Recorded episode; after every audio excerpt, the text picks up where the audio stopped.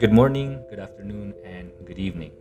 Whatever you're doing, wherever that you are, pause as we as we end the week on this verse and this idea that only you can be you.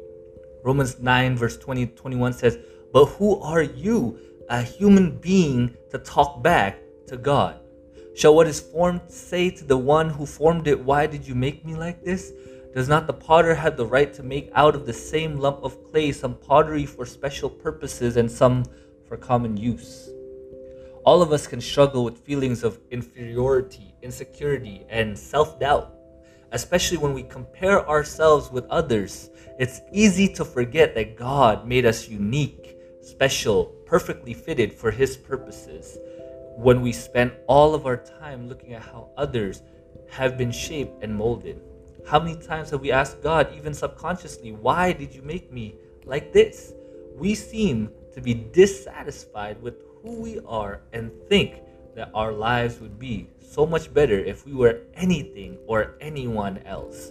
We feel that we are not as good looking as someone else or as happy, smart, talented, eloquent, artistic, creative, holy, fit. Instead of rejoicing in who God has made us to be and pursuing His purpose for our lives, we focus on our limitations and everyone else's strengths. This comparison trap can paralyze you. And no one wins when you make this comparison except the enemy. When you discover who you are in Christ and what He has uniquely fashioned you to do, you will be better being you than anyone else ever could be. Why waste all your time trying to be someone else when everyone else is already taken?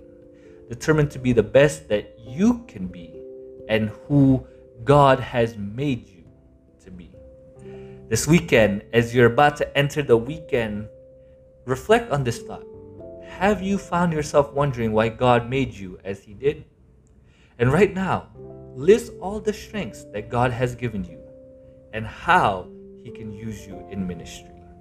God bless you and have a wonderful weekend ahead.